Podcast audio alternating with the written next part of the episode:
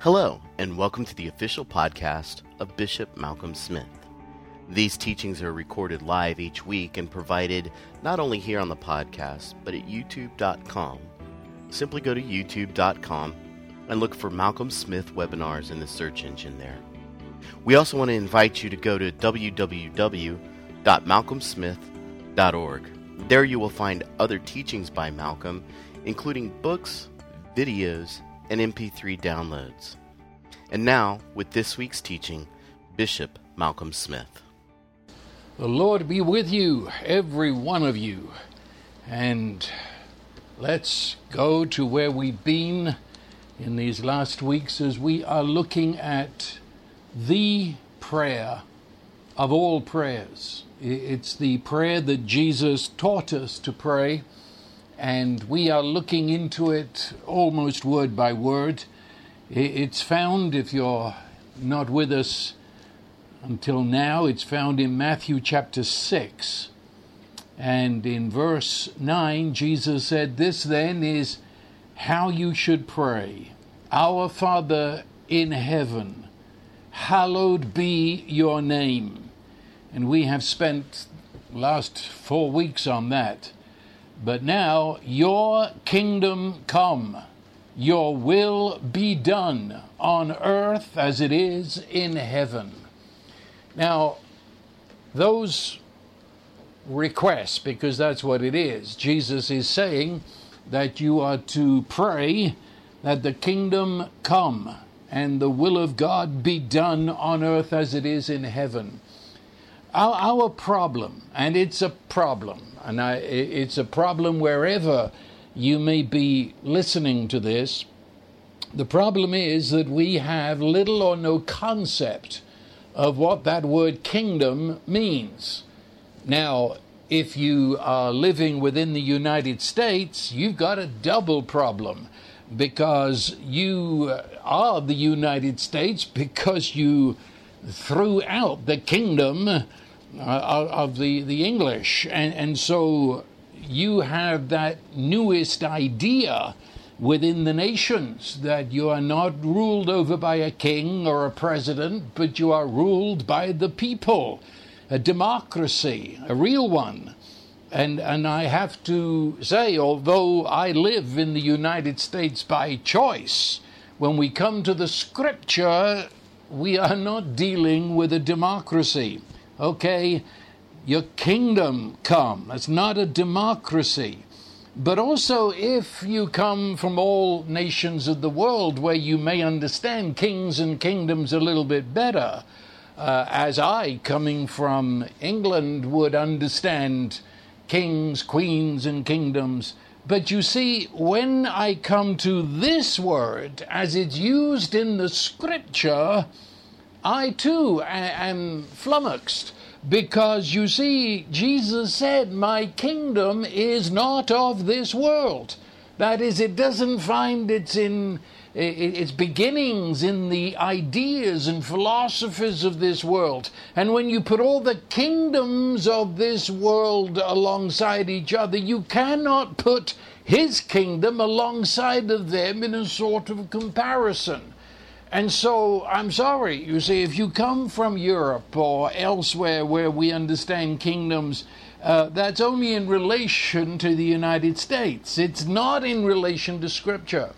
We have got to come to being little children to hear what the Scripture says in definition of this world word kingdom. And it's of tremendous importance. It's the first real request of the prayer. You might say it is the first desire of the Father. It is the first of all the passion of God's love that His kingdom come. Then we should surely understand what the kingdom is if we're going to pray this with, with any intelligence at all. And, and, so often we pray this without intelligence. And so, what, what are we looking at? Kingdom. Kingdom specifically as, as it's understood in the scripture. So let me say again it's not a democracy. that means there's no voting. Now, that could almost sound like a joke uh, if you know the scripture, but I heard someone on television on a Christian station, and they were calling people to place their vote for Jesus. And, and that uh, allegedly was the gospel. They were trying to have people decide to vote for Jesus. Um, please, that in Scripture is an abomination. Jesus is not voted in. He is placed in through his death and resurrection and ascension, and he's put into his position by the Father. No, no democracy, no voting. You are dealing with God, God the Father. God the Son, Holy Spirit. Here is the original source of what the scripture means by king and kingdom. It is the God who created all things. And therefore, whether we like it or not, as those created creatures, whether we like it or not, He owns all things. All things are His and he rules over all things, and he shall accompany, accomplish his purpose in all things. He's king, and he is king by right of his person and by right of being the creator. Okay, no voting. He is. And the word kingdom, what does kingdom mean? Well, the word kingdom or, to put it another way, the domain, the domain of the king. That is where the rule of the king extends to. The domain of the king, where his authority extends. The domain of the king. And so it's all about the king. It's not so much about boundaries it's about the king, and wherever the king's domain is, wherever the king's authority is, there is the kingdom. So the whole issue when we say kingdom is the king whose authority we're talking about. Now, let me say it again when we open the pages of the Bible, we meet with the God who creates all things and persons. Therefore, He is the owner, He's the ruler, He is the ultimate, final King of the cosmos. He's the creator, and He's the upholder of it, responsible for that which He has made. And that creator God was focused in Jesus, God the Son. Colossians chapter 1, 15 tells us that that voice you hear in Genesis 1 saying, Let it be, is the voice of the Son of God, Jesus. So, so right there, we, we are the creatures, we are that, we, we're made by the Creator but we're made at the very peak, the, the head of creation. All the rest of creation is a Grand Canyon and more removed from us. Mankind is made in the image of the one who created him or her. We're made in the image of God, specifically God the Son. Um, and Therefore, we, we are creatures of dust, we're, we're creatures of this earth. But at the same time, we are creatures who are made to be at home for in God Himself. We're made in His image. And, and so, to this exalted creature is given, there is appointed to that creature, to mankind, you and I, that we should be the under kings, queens, rulers. We were to rule over creation under God, who is the ultimate king. We're to rule under him. We're to rule the cosmos. It, it, boggles the mind when one begins to spend time just to think about that. Mankind's only demand was that he was to obey. That becomes a key word in this. Mankind was to obey his creator. And the word obey, etch this into your mind. For obey has been given many ideas. This is the meaning of the word obey. It is to stand under, that is to recognize that I'm not God, but the, the God who's revealed himself in Jesus Christ. He is God, and I stand under. And in standing under, it is not an irksome business. It's not a hard thing, for this God is love. And therefore, to stand under, to recognize I'm a creature, is to recognize that I am the beloved of God. Standing under, the second part of obedience is to listen. That's not just to hear Listen means to bring my whole being into focus with the ears of my entire person open to listen. What is God saying to me? What does He want of me? How can I further His love? And the third meaning or part meaning of the word obey or obedience is to do. That is, I stand under, recognizing myself to be a creature, to listen with my entire being to what love is saying to me. And then, in fact, to listen with a view to doing what he said. That was it mankind was created to be the king, along with Eve the queen, the Lord and Lady of the cosmos. That's mankind. And all what was asked of them is to walk in harmony and union, to recognize in submission that you are beloved of God. Now listen to Him, and in listening, go do it and establish His kingdom in the midst of the earth. Live in relationship.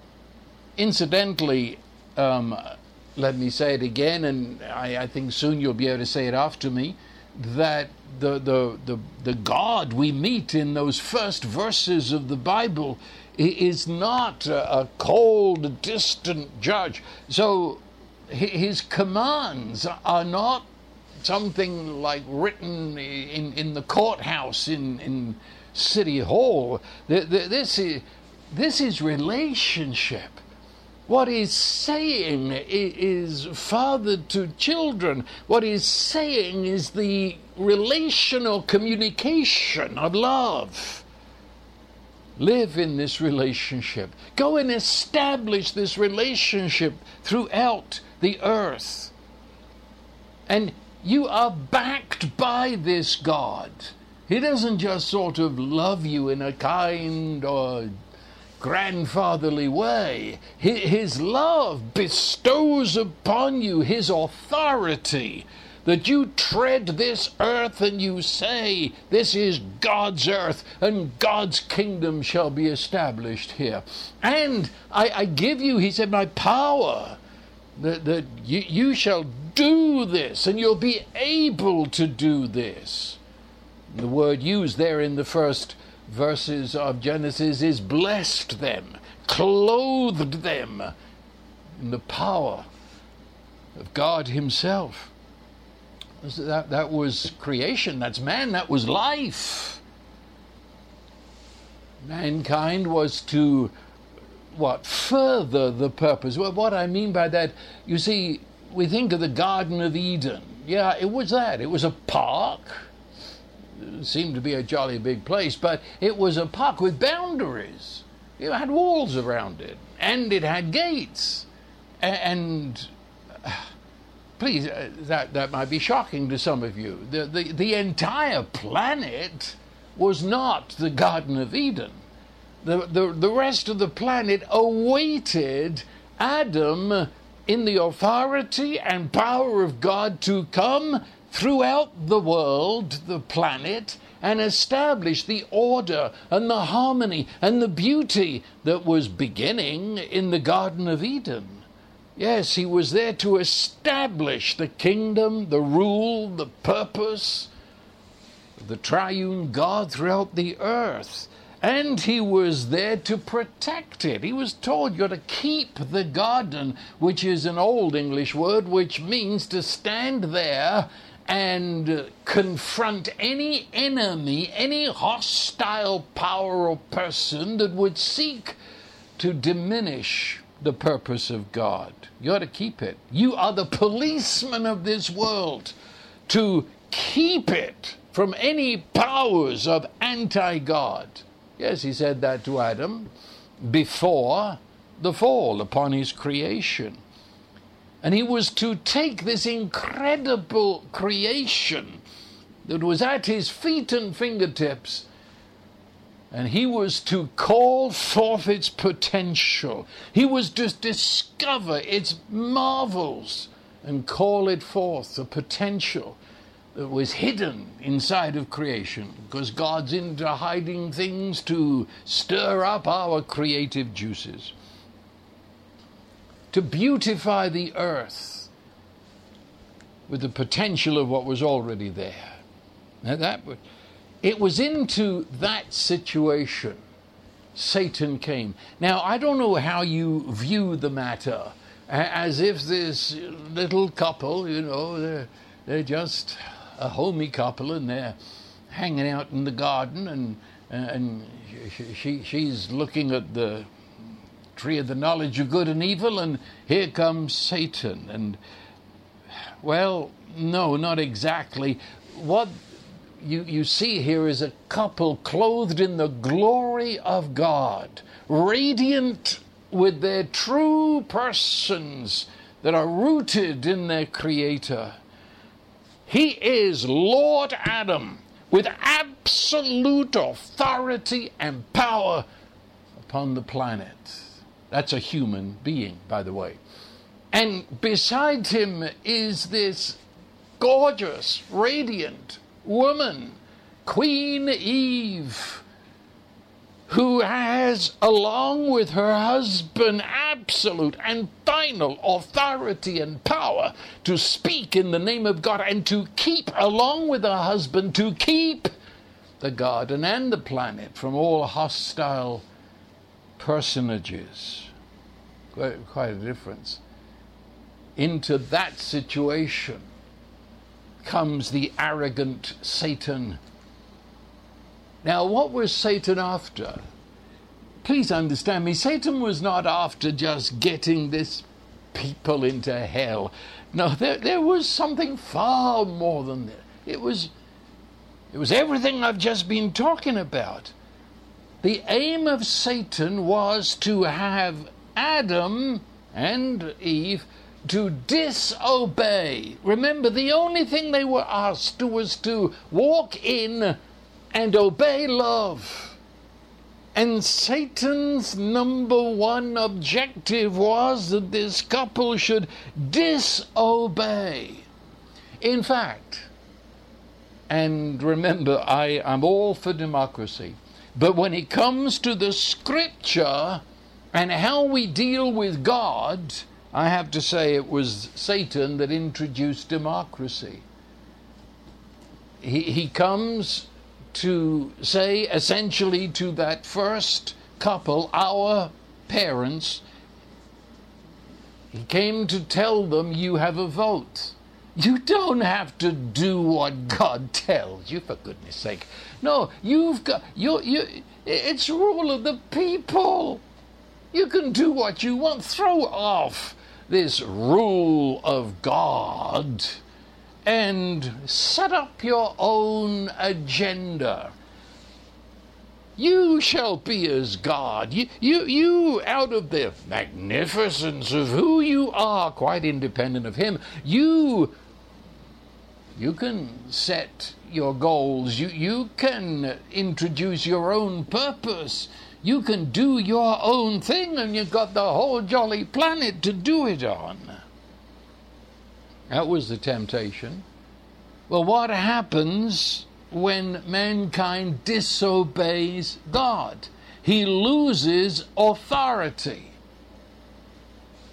All that's the meaning of authority. You, you the policeman has authority to use his gun and his powers as long as he's obeying City Hall and, and obeying the governor's office.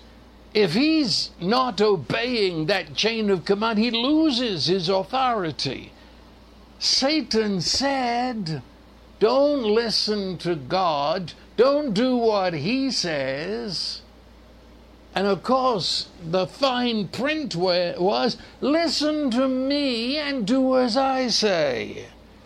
And so, in declaring himself, Adam lost God's authority, cast himself out alone in the world, hostile now to God, but he's come under the authority of Satan by believing him, obeying the words he said. And now he is caught. He's now a captive of Satan. He's caught up not only into a self for his self agenda, but he's caught up into Satan's agenda under his authority, his captive. And Satan took the titles that belong to Adam, like the prince of this world. And there's another kingdom. Well, it's such a phony, false kingdom that I hesitate to use the word kingdom. In fact, the Bible would use the word domain. That word I talked about earlier. It, it's, it's an area of authority. It's called the domain of the darkness because it denies the only truth and the only light that is in the person of the triune God. It's the domain of death because cut off, self divorced from God, then I've lost the source of real life. And I'm alive, but I'm dead while I live.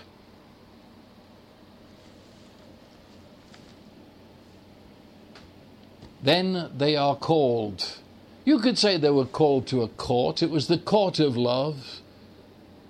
Even at that point, the Lord does not come on as the terrible judge. You, you would think he would.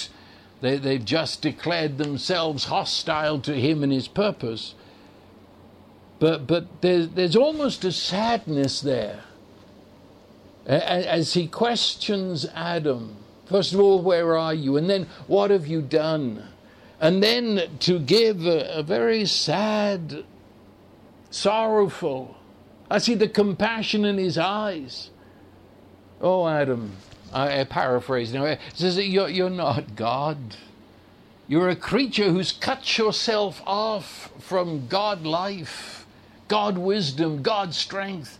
So now you're going to be facing an earth the dirt of the earth is not going to cooperate with you. Even the dirt of the earth is going to recognize that you've cut yourself off from life. And, and, and weeds will prosper and flourish without your help.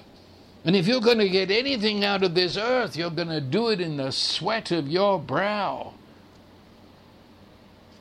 And dear Eve, you're going to find much pain in childbirth. It's as if the Lord is saying, you're just going at every twist and turn of life, you're going to face the reality. You're not God. It was a lie. You're not God. But then he comes to Satan. and he addresses Satan by making a promise to mankind, Adam and Eve.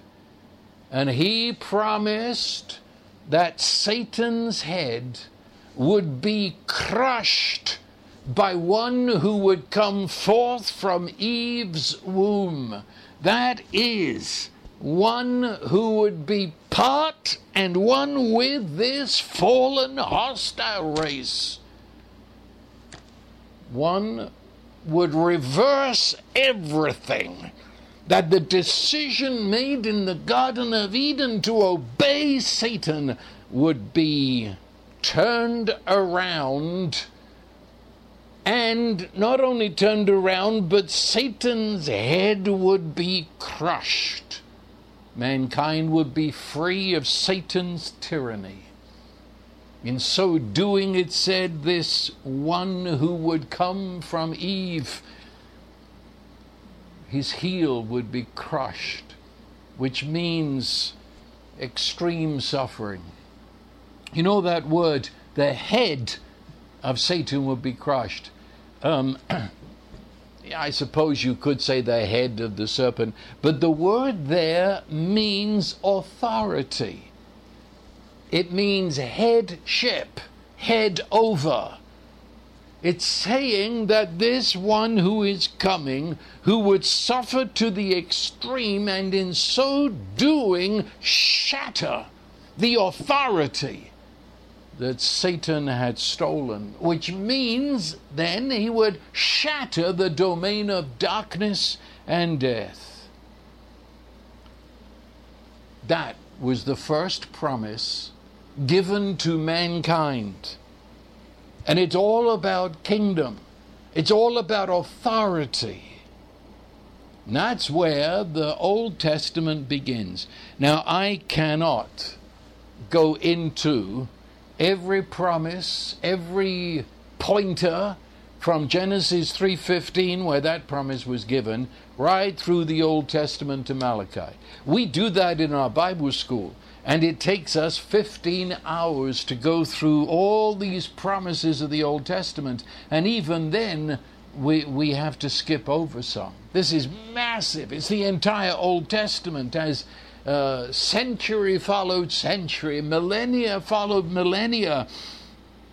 More promises, more pointers, more assurances that one is coming, and that one will crush the head. He will strip away the authority of Satan stolen from mankind and restore mankind to the purpose of God.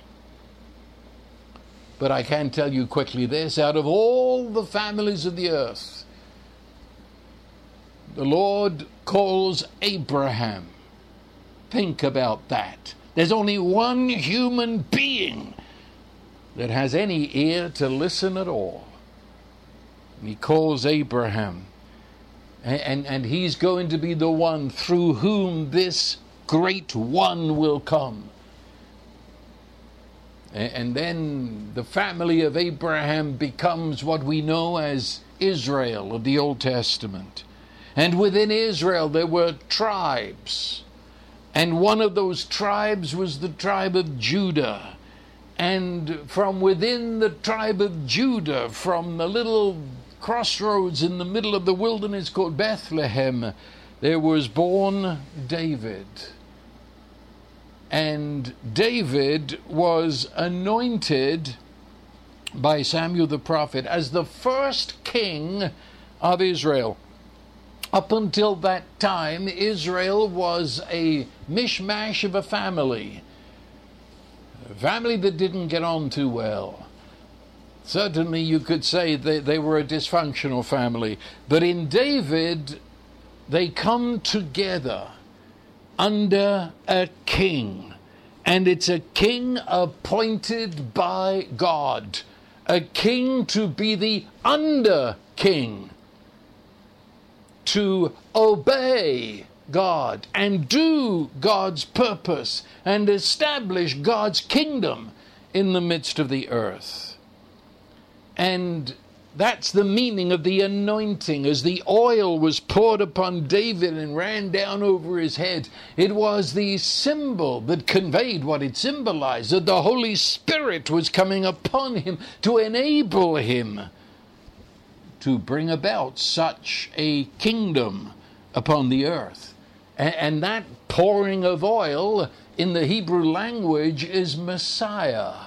And so Messiah came into the language to describe the king who was coming, who would be anointed by the Holy Spirit to crush the headship of Satan. And Messiah took on the meanings of one who is obedient to God. To recognize he's an under king, he's not cock of the roost He's under the only true king. And to listen to what the true king says, and then enabled with God's authority and power to do it in the earth. Messiah also meant that all those who were in obedience to him, the king, and through him to God, that they were mystically included into the king. And so what happened with the king happened with them. It was a, a, a, bond whereby the people looked upon themselves as being in the king. And it was not a king with a sword hanging over his people. Their idea of a king was a shepherd king one who would care for the people as a shepherd for sheep. And the word came to David that he would have a descendant, and that descendant would be the one who would do this. only let, let me read it to you from Psalm 89. The Lord says to David that he would have a descendant. And he, that descendant, would be most exalted above all the kings of the earth. That he would be the beloved of God and the covenant God had made, his sworn promises. He would bring them to pass. And he said, I will establish him on his throne forever and forever. Hold that thought. David also was given other insights to the one who was coming, this one who would be in his genealogical line. That one, when he came, it says he would sit on the throne of David. That is, this throne, this rulership would be finally occupied, but in a way beyond your understanding because it said it would be forever, which means it's outside of time and space. David received Psalm number two. And, and it's why do the nations conspire? The peoples plot in vain. The kings of the earth take their stand. Rulers gather against the Lord, against his Messiah and they say, break their chains, throw off their. They, they say, we don't want God. We've got our own kingdoms and we don't want his kingdom. But then says Psalm 2 the one who is enthroned in heaven laughs. Well, what are you doing? You're la- you, you're the creatures. You don't say to the Creator, get out of here. Little mice do not declare war on a herd of elephants, you see. The one enthroned in heaven laughs, and he rebukes them and he says, I have installed my king. And he says, To that king I say, You are my son today. I'm seen to be your father. Ask of me, and I will give you these nations your inheritance, the ends of the earth for your possession. He said, The day is coming when that one spoken to Adam and Eve, now through the genealogy of David, he will come and I will set him as the ruler of the cosmos. And I will give to him the nations. Promises. But then they go into captivity. That's another whole story. These people got so far removed from their purpose that they go into captivity. Now, what have they got? They've got all these promises that a king will come and, and he will be of their line, he will be one of them. But now they're in captivity. What is that? They've been thrown among the nations and the kingdoms of this world. And the, the kingdoms of this world, you, you people who are slaves now, are saying that you shall bring forth a king who will rule the cosmos? Come on. Sure doesn't look like it. One of those captives was a fellow called Daniel. And he had visions, strange visions, strange visions. Um, don't read them quickly. But, but those visions are of a kingdom that shall be grander, greater, and overcome and overshadow all the kingdoms of the earth. You remember he, he Nebuchadnezzar, the great tyrant king, had a dream of a great monstrous vision of himself, essentially a head of gold. And it goes all the way down, uh, becoming baser and baser metals until there it stands with feet of clay. But then there came a, it says, a little stone. And it was a little stone that was not cut with human hands. It was it was a kingdom that was not cut of the same cloth as human kingdoms. And Daniel says, I see that little stone, and it comes and it shatters the image. He says, The God of heaven will set up his kingdom. Hmm. But then, in, in, in chapter 7, he sees the nations of the world as monstrous beasts. You know, it's almost science fiction. He, sees these beasts with uh, appendages growing out of them and and they're, they're, ghastly things, they're monstrous creatures. And it says they came out of the sea. That, that is, in, in biblical uh, picture language, out of the chaos of the nations, there emerges these empires. Bears and leopards with foreheads and wings and stuff. The nations of this world are monstrous beasts. Then he sees the worst monster of all, this creature with the blood uh, dripping from its fangs and its great iron claws ripping to pieces. And then it says that he saw, as if emerging out from that worst monster of all, out of its clutches. He said, I saw one like unto the Son of Man. And he's coming on the clouds of heaven, and he's coming to the Ancient of Days, the everlasting God. What does that mean? This very highly poetic, prophetic language of the Old Testament. To be on clouds of heaven means exalted, and he is coming out from, I say, the clutches of the beasts. And he's coming to the Ancient of Days, the Father in heaven. And there it says, as he comes to that one, it says, the thrones were set in place. The Ancient of Days took his seat. And it describes this everlasting God in highly and beautiful poetic language that I, I will skip over for time. And he says, the, the, the beast has been slain.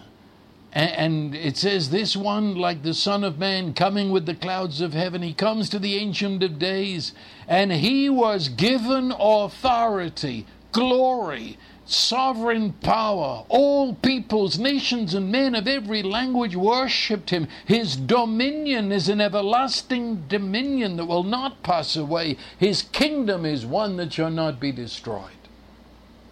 So he says, I see these nations of the world. And he said, on the one hand, I see something that is not of human. It's cut by God's hands, but it smashes those kingdoms. And I see one like a son of man, but he's exalted into the very presence of the Father. And the Father gives to him the rulership of the cosmos. And he has a kingdom that can never be destroyed. That's the descendant of David. That's the one who shall crush the serpent's head.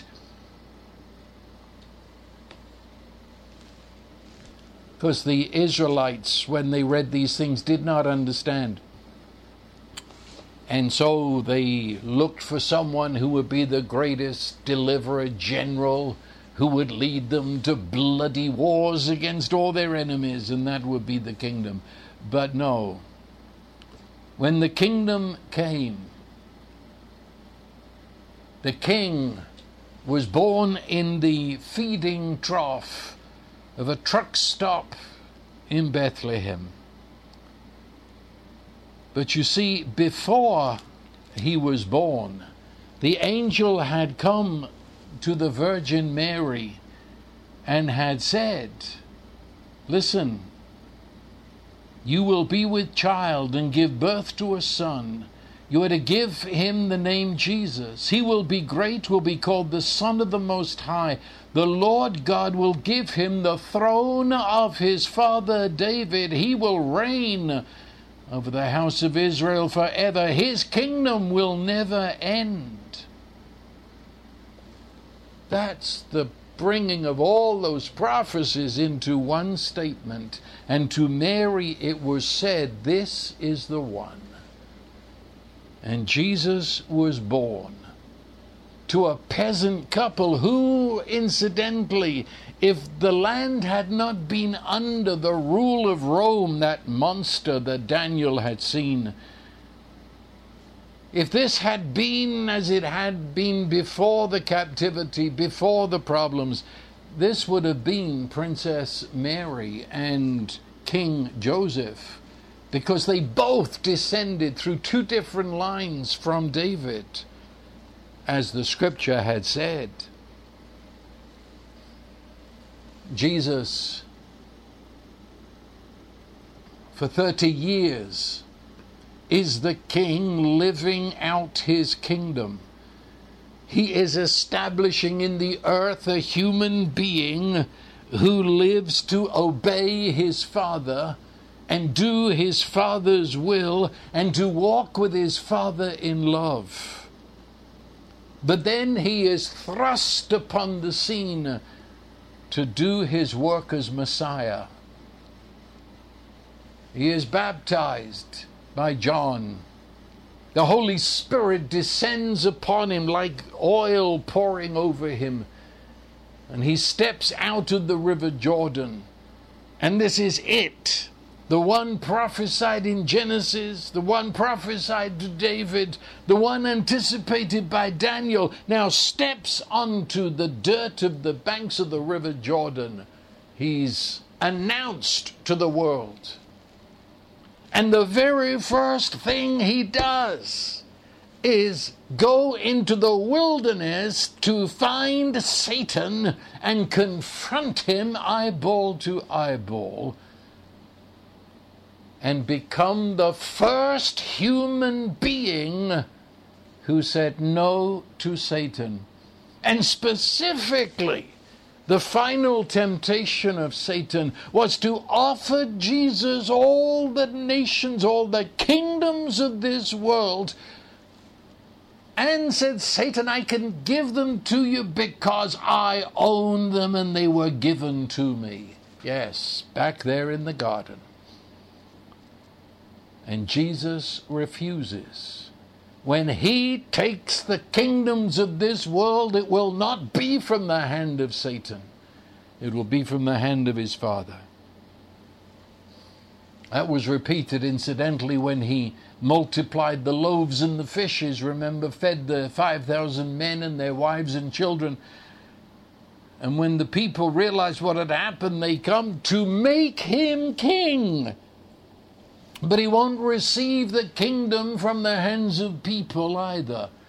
So he ran away and hid in the mountains, recognizing those well meaning people to be the unwitting pawns of the same Satan. When Jesus began to preach, what was his very first statement? He said, The kingdom of heaven is at hand. That is what you've been looking at for these millennia promises, prophecies. Well, now it's at hand. What does that mean? Well, I mean, this pad you see here, these little sticky notes, they are at hand to me. That is, I can touch them. They're, no longer something you read of in a catalogue. They're not in a store. No, they're right here on my desk, here, at hand. I can touch it. Jesus said it's no longer in the catalogue of God. It's no longer far away in the prophets. The kingdom of heaven is touchable. It's here. In fact, in the Greek language, the word at hand would describe, if you're from California, especially when those great waves tower above the beach, if you could fast freeze that and just see that, that wave as it's about, it, it, it's going to hit the beach any second, microsecond. That would be the meaning of the word at hand. Jesus said, The kingdom of heaven is so close. The kingdom of heaven is so near. It's at hand, within touch. At another point, he said, uh, Why are you looking all over the place for the kingdom of heaven? He said, The kingdom is among you or in your midst. Well, what was in their midst? He was in their midst. Remember when I started this, I said kingdom means the domain or the right, authority of the king. It's all about the king. So Jesus said, The kingdom is in your midst, as he himself stood in their midst. He is the kingdom. It's obedience to him it's united to him that that is the king he's what it's all about he's the one who is going to reverse the disobedience of mankind and crush the head of satan he defined the kingdom of heaven in Matthew 12 when he said, I have bound the strong man Satan, and I've spoiled all his goods and delivered people from his authority.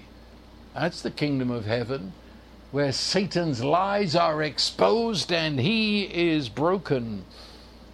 Or Acts chapter 10, verse 38, Peter gives a resume and says how Jesus of Nazareth anointed or messiahed by the Holy Spirit and power, who went about doing good and healing all who were oppressed of the devil.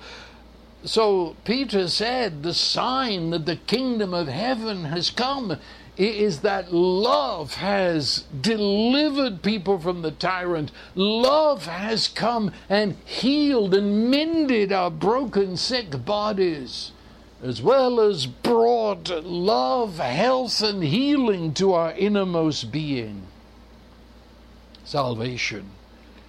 When, when John the Baptist, he couldn't get it He'd been saying this one was about to come, and he believed this Jesus, his cousin, was the one.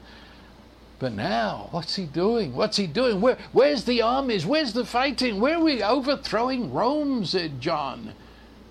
What's he doing? He's going around saying, Love one another. That's not a deliverer. We're never going to get rid of the Roman Empire. We're never going to emerge as this great kingdom by telling people to turn the other cheek and to love one. A kingdom of lovers? Don't get it, don't get it. So he sent his disciples, and Jesus gives that list of all the the lame are walking, the lepers are cleansed, the blind are seeing, the sick are healed. The good news is being proclaimed. Go and tell John. The kingdom is here. That's what the kingdom is all about. And he, at the center of that, lived in continual obedience to his Father. God, the Son, has become human without ever ceasing to be God. And he, the human, the, write that in purple, blaze it in lights, the human. He sums up all human.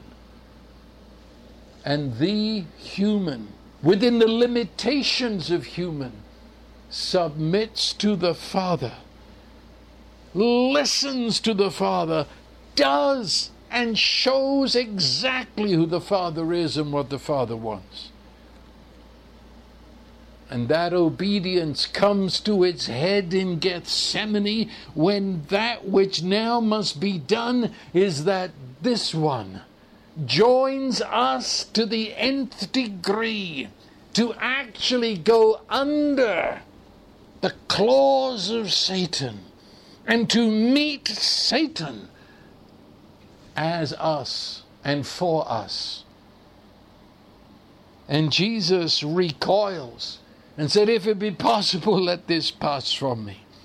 But then the grand and final obedience, nevertheless, not my will, but yours be done. Or as Philippians 2 says, he was obedient even to the death of the cross. And Jesus offered himself and willingly was placed into the domain and the clutches of Satan and darkness. Yeah. But he did that obeying the Father. He is there as the very definition of obedience. He is there loving the Father. And Satan has on his hands what he has no authority to touch. Satan's authority was over those who chose to obey him. His authority was over those who chose to be hostile to the Father. And now in his domain of darkness is the one who is obedience to the Father. He has no authority over him, and this one has come into his domain. Light has entered darkness and shattered the darkness. Life has come into death, and death is destroyed. Death died when Jesus entered death. And then the Father raised him from the dead. And he now is given a kingdom. Jesus is the one. He continually referred to him as the Son of Man. He is what Daniel was talking about. And he, he ascends, the Son of Man, exalted in glory, a resurrected human. And he comes to the Father and the Father gives to him the nations of the world and all its peoples and kingdoms. The kingdom has come in the ascension of Jesus. Or as Revelation 11 and 12 says, the kingdoms of this world have become the kingdoms of the Lord and his Messiah. And as Jesus said, all authority is given to me in heaven and upon earth. The kingdom has come. Jesus has completely resurrected and restarted the human race. And that's why he's called the last Adam. The first Adam took us under the authority of Satan. The last Adam comes into that and brings us out at great suffering, the scars of which he maintains in his body to this day. The kingdom has come. Then what's the good news? The good news is look, I'm telling you the good news. The kingdom of God who loves you has come in Jesus Christ. You have been delivered from the domain and the tyranny and authority of Satan. And you now dwell within the kingdom and authority of Jesus Christ the Lord. He's come. And when we hear that good news, then we acknowledge Jesus is the truth. That's it. His love for us, His obedience, has brought us out from Satan's authority. I believe you, Jesus. I believe you. I trust that the Father, the real God, has been revealed in you, and you have really done what the Father sent you to do. And I believe, yes, I trust you, Jesus. You are Lord. You're King of the cosmos. And you are above every other king and president and authority in the spirit world and on this physical earth. And so we say with the Father, You are Lord.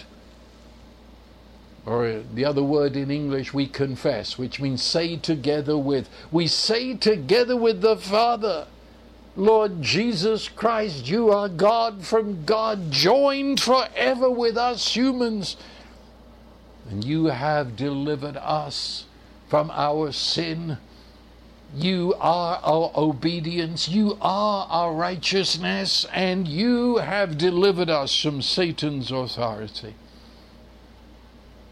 And as Messiah, he was given the Holy Spirit to give to us. And the Holy Spirit opens our eyes to see we are free. The Holy Spirit connects us with this Lord, Jesus the Messiah, and His kingdom, His rule, His life that we are now joined with is righteousness in us. It's peace, the peace of God in us. It's joy, the joy of the Lord in us. In the Holy Spirit, the Holy Spirit who is in and with and upon Lord Jesus, and in and with and upon you and I. Where uh, that's the kingdom. We've been taken out, says Colossians 1, delivered from the domain of the darkness into the kingdom of the dear Son of God. And this domain of Jesus extends to every human being. Every human being he purchased with his blood. His mark is upon everyone. Satan has no authority. All he's got is lies and bluff. And as long as persons are in ignorance and believe his lies, they're under his very illegal false authority. But where the good news is proclaimed, in that power and enlightenment of the Holy Spirit, then persons see. Or as Acts 26 says, turn the people from darkness, open their eyes so that they may see. And when they see, it says, then they will leave the darkness and turn to the light, leave Satan and turn to God. Or as Jesus said, All authority is given unto me in heaven and in earth. Therefore, or because of that, you go and tell the whole world they're free. And we do that. We live in His strength, we live in His power, we live in His authority. And at the very center of that is this prayer Your kingdom come. Because the kingdom has come in Jesus. And we now pray that into our home and extended relationships, into our office, into our factory, into our neighborhood,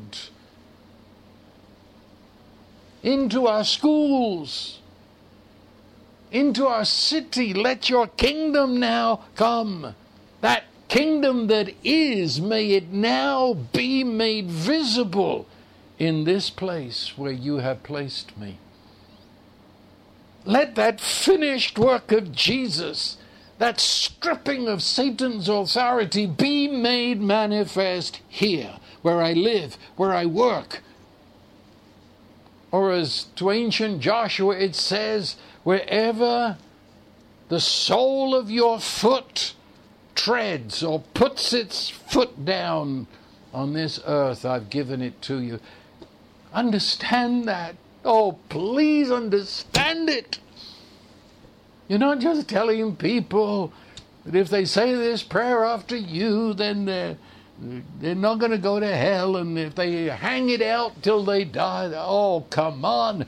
You have been saved to be a ruler. You have been saved to bring the kingdom of God into your piece of history. To you, in the name of Jesus, the Lord has been given authority to bring healing to the humans around you. Healing of spirit, healing of mind, healing of emotion, healing of body, healing of possessions and place on this planet. Jesus is the King. Jesus is the all that covers every part of the things that Satan brought to mankind. Jesus has done it. It's done. Now you and I, in the praying of this prayer, are distributing that which came out of the tomb. We are implementing that as we speak in our world, as we act out our lives in this world, as we put our hands of love on broken, hurting, pain filled people. We are distributing Christ, the all in all. We are implementing what He has done. Now we are bringing it into our world. Oh, your kingdom come. It's the Father's kingdom which He has given to Jesus, which we now share with Jesus and bring it to pass in our life obviously, I've only got you to the threshold of this so we understand what Jesus was talking about. So next week, we'll spend the whole hour talking of how we actually pray this and bring it to pass and to get inside the passion, the intense passion of the Father, the, the, the, the beyond words, passion, desire of the Father that this take place, which explains why we pray and we pray and we pray. But anyway, that's next week, just to make you ready for it. So now, I bless you. I bless you the one and only true God who is Almighty Love, the Father, the Son, and the Holy Spirit. His blessing be upon you. Open the eyes of your understanding. Thrill you with this gospel. That you shall live in the therefore of bringing the authority of Jesus Christ into every nook and cranny of your life.